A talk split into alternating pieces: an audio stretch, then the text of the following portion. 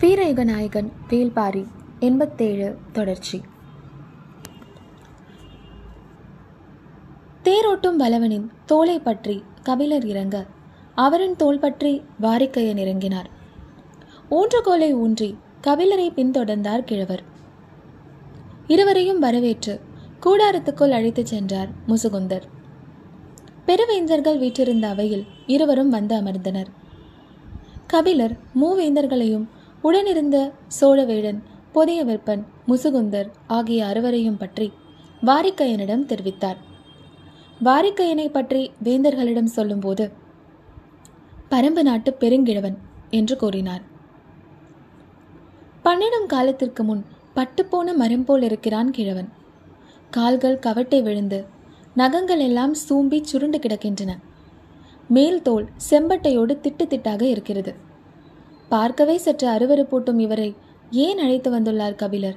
என்று சிந்தித்தபடி இருந்தனர் அனைவரும். பணியாளர்கள் சுவை நீர் கொண்டு வந்து கொடுத்தனர்.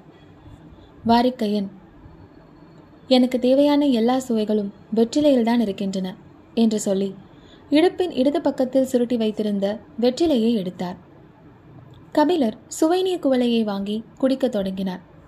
மற்றவர்களும் சுவை நீர் பருகினர். வலது பக்கம் சுருட்டி வைத்திருந்த சுருக்கு பையை எடுத்தார் வாரிக்கையன். அவர் என்ன செய்கிறார் என்று கண்களை திருப்பி பார்த்தார் கபிலர். பாக்கு கொட்டை ஒன்றை எடுத்து உள்ளங்கையில் வைத்து விரல்களால் அழுத்தி உடைத்தார். கொட்டை உடையும் ஓசை சடக்கென கேட்டது.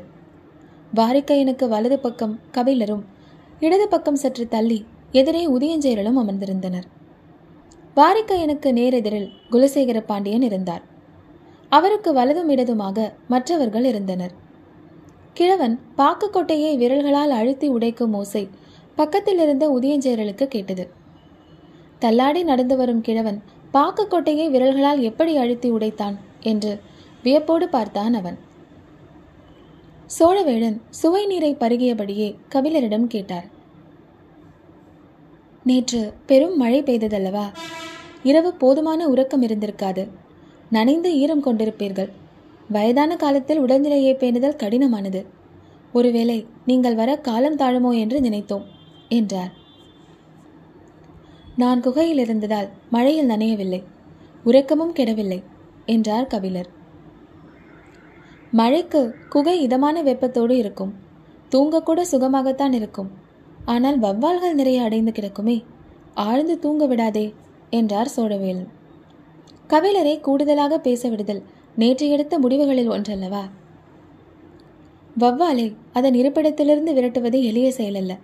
அதுவும் நீண்ட குகை என்றால் விரட்ட விரட்ட அது உள்ளே போய் அடைந்து கொள்ளும் என்று சொன்ன உதயஞ்சேரல். அந்த குகை எவ்வளவு நீளமானது? என்றும் கேட்டான். எவ்வளவு நீளமாக இருந்தால் என்ன? குகையை விட்டு வவ்வாலை விரட்டுவதெல்லாம் பெரிய வேலையா? என்று எதிர்கேள்வி கேட்டார் வாரிக்கையன். அனைவரும் ஆர்வத்தோடு பார்த்தனர். தங்களுக்கு தேவை பேச்சின் மூலம் பெறும் தகவல்தான். கபிலரோடு சேர்ந்து கிழவனும் அதிகம் பேசுபவனாக இருப்பான் போல என்று எண்ணியபடி அவர் சொல்லப் போவதை கவனித்தனர். வெற்றிலையை மென்றபடியே வாரிக்கையன் கேட்டான். உங்களுக்கு பனையேறி அணிலை தெரியுமா? அணிலில் அது ஒரு வகை என்று அறிவேன் அவ்வளவுதான் என்றான் உதயஞ்சேரல். வெற்றிலையை ஒரு பக்கமாக ஒதுக்கிக் கொண்டே வாரிக்கையன் சொன்னார். தெளிந்த நீர் இருக்கும் கிணற்றில் கல்லை போட்டால் அது ஆழத்துக்கு செல்வது வரை எப்படி பார்க்க முடியுமோ அப்படித்தான் குகைக்குள் பனையேறி அணிலை விட்டால் அடைந்து கிடக்கும் வவ்வாலை கடைசி வரை விரட்டி போவதை பார்க்க முடியும். சுவை நீர் அருந்தியபடியே ஆர்வத்தோடு உதயஞ்செயரல் கேட்டான். எப்படி? மற்ற அணிலைப் போல பனையேறி அணில் மரத்தில் நேராக மேலேறாது. மாறாக மரத்தை சுற்றி சுற்றித்தான் மேலேறும். அதை குகைக்குள் விட்டால் நேராக உள்ளே போகாது. குகையின் ஓரப்பகுதியை சுற்றி சுற்றியே உள்நுழையும். அணில் வருவது அறிந்தவுடன் வவ்வால்கள் தன் இருப்பிடத்தை விட்டு சற்று உள்ளே போகும். அணில் மீண்டும் விளிம்பை சுற்றியபடியே உள்ளே போகும். இப்படி குகையின் கடைசி எல்லை வரை அணில் விரட்டி கொண்டே போகும். மூன்று பனையேறி அணில்களை அடுத்தடுத்த குகைக்குள் விட்டால் ஒரு வவ்வாலை கூட அந்த குகைக்குள் அடைய விடாது என்றார். ஆனால் வெற்றிலையை இருபக்கமுமாக ஒதுக்கியபடி இதை சொல்வதற்கு அவர் எடுத்துக்கொண்ட காலம் மிக அதிகம். கேட்பவர்கள் பொறுமையை இழக்கும்படி மென்று மென்று பேசினார். இவ்வளவு மெதுவாக பேசக்கூடியவர் அல்லவே வாரிக்கையன். ஏன் இவ்வளவு மெதுவாக பேசுகிறார் என்று கபிலருக்கே விளங்கவில்லை. சிந்தித்துக் கொண்டிருக்கும் போது புதிய விற்பன் கேட்டான். எந்த நேரமும் வெற்றிலையை மென்று கொண்டேதான் இருப்பீர்களா? பேசும்போது கூட மெல்வதை நிறுத்த மாட்டீர்களா? கண்ணத்தாடை இரண்டும் அகன்று மேலேறின. மென்று கொண்டே சிரித்தார். கருவுற்ற பெண்ணுக்கு வாய் ஊறிக்கொண்டே இருக்கும் அல்லவா அதே போலதான் எனக்கும் வாய் ஊறிக்கொண்டே இருக்கும். அதனால் வெற்றிலையை மென்று கொண்டே இருப்பேன் என்று சொன்னவர். கேள்வி கேட்ட புதிய விற்பனை பார்த்து உன் மனைவி கருவுற்றிருக்கிறாளா? என கேட்டார். சற்றும் எதிர்பாராத கேள்வி. கபிலரே அதிர்ந்து போனார். புதிய விற்பனுக்கு அவையில் என்ன சொல்வது என்று தெரியவில்லை. அந்தரங்கத்துக்குள் நெருப்புப்பட்டது போல் இருந்தது. அதிர்ச்சியை வெளிக்காட்ட முடியாமலும் உட்சரிக்க முடியாமலும் திணறினான். இறுகிய நிலையை யார் உடைப்பது என்று யாருக்கும் புரியவில்லை. நிலைமையை அறிந்து முசுகுந்தர் தலையிட்டார். இளவரசருக்கு இப்பொழுதுதான் மனமாகியிருக்கிறது. வாரிக்கையன் விடுவதாக இல்லை. இப்பொழுது மனமானவரை ஏன் போர்க்களத்திற்கு கூட்டி வந்தீர்கள்? பனையேறி அணிலைப் போல மனைவியை அளவா சுற்றி கொண்டிருக்க வேண்டும்? இங்கு வந்து கிழவர்களோடு உட்கார்ந்து வவ்வாலை பற்றி பேசிக் கொண்டிருக்கிறார்? என்று கேட்டார். நிலைமை மிக மோசமாகிக் கொண்டிருக்கிறது என்று அனைவரும் உணர்ந்தனர். இதற்கு மேல் இந்த பேச்சை நீட்டிக்க வேண்டாம். போர் விதிகளுக்கான பேச்சை தொடங்கலாம் என்று எண்ணி குலசேகர பாண்டியனை பார்த்தார் சோழவேழன் அவரோ வாரிக்கையினை கூர்ந்து பார்த்தபடி ஆழ்ந்த சிந்தனையில் இருந்தார். நேரம் ஆகிக் கொண்டே இருந்தது. சரி நாமே தொடங்கலாம் என்று நினைத்த சோழவேழன் பரம்பின் தரப்பில் நாழிகை கோலை பார்த்து சொல்லப்போகும் நிலைமான் கோல் சொல்லி யார் என்று முடிவு செய்து விட்டீர்களா? கேட்டு முடிக்கும் முன் வாரிக்கையன் சொன்னான். கபிலர்தான். குலசேகர பாண்டியன் கணித்தது துணியளவும் பிசிறவில்லை. மிகச்சரியாக இருந்தது. கபிலரை கைக்கொள்ளும் திட்டம் ஏற்கனவே தீட்டப்பட்டிருந்தது. சற்று இடைவெளிக்கு பிறகு உங்களின் தரப்பில் நிலைமான் கோல் சொல்லி யார்? என்று கேட்டான் வாரிக்கையன். குலசேகர பாண்டியன் தான் பெயரை சொல்ல வேண்டும். நேற்று அப்படித்தான் பேசப்பட்டது. ஆனால் அவரோ வாரிக்கையனை கூர்ந்து பார்த்தபடி பேசாமலேயே இருந்தார். அவையில் அமைதி நீடித்தது. மற்ற இரு வேந்தர்களுக்கும் ஒன்றும் புரியவில்லை. நேற்றைய பேச்சில் புதிய விற்பனும் முசுகுந்தரும் கலந்து கொள்ளாததால் அவர்கள் இயல்பான அமைதியோடு இருந்தனர். வாரிக்கையன் தான் வெற்றிலையை மென்று கொண்டே கேட்டதால் சரியாக புரியவில்லையோ என்று நினைத்து மீண்டும் ஒரு முறை கேட்டார். உங்களின் தரப்பில் நிலைமான் கோல் சொல்லியார். அவையில் பேச்சே எழவில்லை. ஏன் எதுவும் சொல்லாமல் இருக்கிறார்கள் என்று கபிலருக்கு புரியவில்லை. செங்கனச்சோழன் தன் தந்தையின் முகத்தை பார்த்தான். உதயஞ்சேரலோ சோழர்கள் இருவரையும் பார்த்தான்.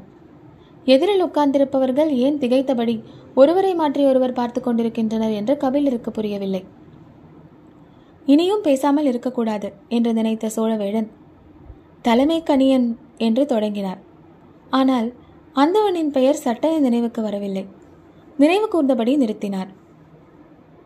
குலசேகர பாண்டியனின் அருகில் நின்றிருந்த முசுகுந்தரோ ஒரு கணம் அதிர்ச்சியானார். திசைவேடரையா சொல்கிறார்? என்று திகைத்து குலசேகர பாண்டியனை பார்த்தார். அவரோ எதுவும் பேசாமல் வாரிக்கையனையே பார்த்து கொண்டிருந்தார். அவையோருக்கு என்ன சொல்வதென்று புரியவில்லை. முசுகுந்தர் குலசேகர பாண்டியனுக்கு மிக அருகில் சென்று மெல்லிய குரலில் திசைவேடரா பேரரசே என்று கேட்டார். குலசேகர பாண்டியன் மெல்லிய சிரிப்போடு தலையசைத்தார். முசுகுந்தருக்கு பேரதிர்ச்சியாக இருந்தது.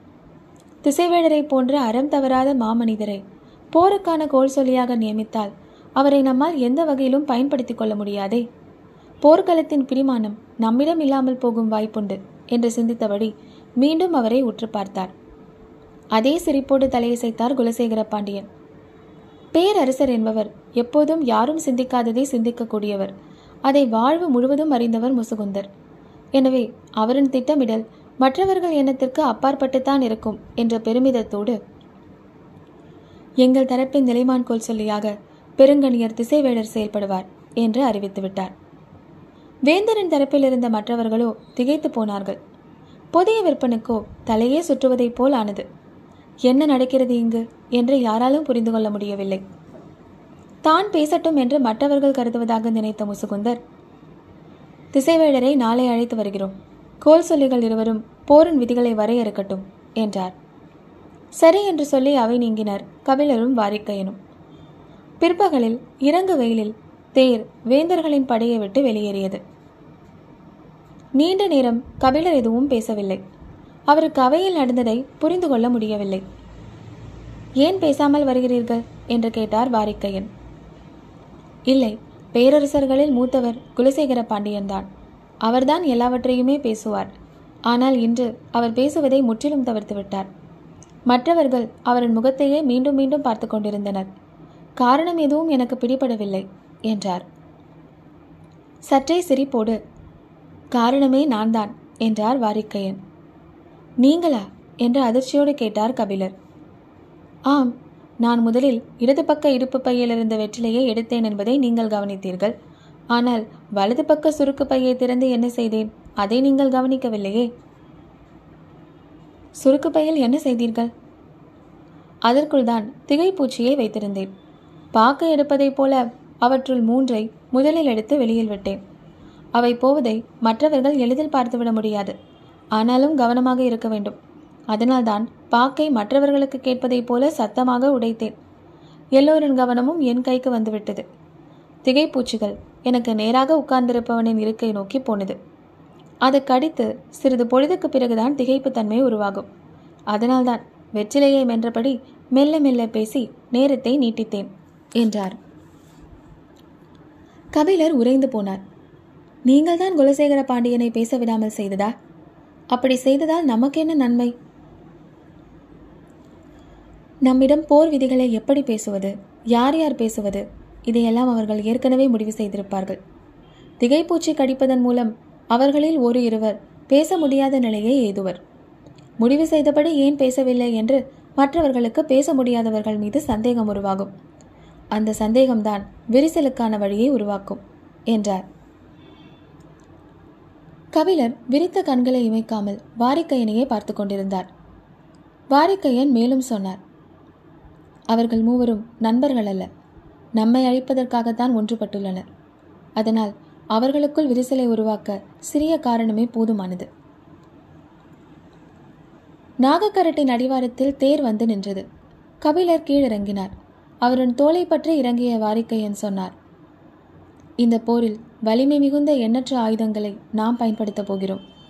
ஆனால் நாம் பயன்படுத்தப் போகும் எந்த ஒரு ஆயுதத்தையும் விட கண்களுக்கு தெரியாத இந்த சிறு பூச்சி செய்துள்ள நன்மை இணையற்றதாக இருக்கும். பேச்சிற்று நடந்தார் கபிலர். அது சரி யார் அந்த திசைவேழர்? வாரிக்கையனின் கேள்விக்கு அதிர்ச்சியிலிருந்து மீண்டபடி பதில் சொன்னார் கபிலர். அறத்தின் அடையாளம். பரம்பின் குரல் ஒலிக்கும்.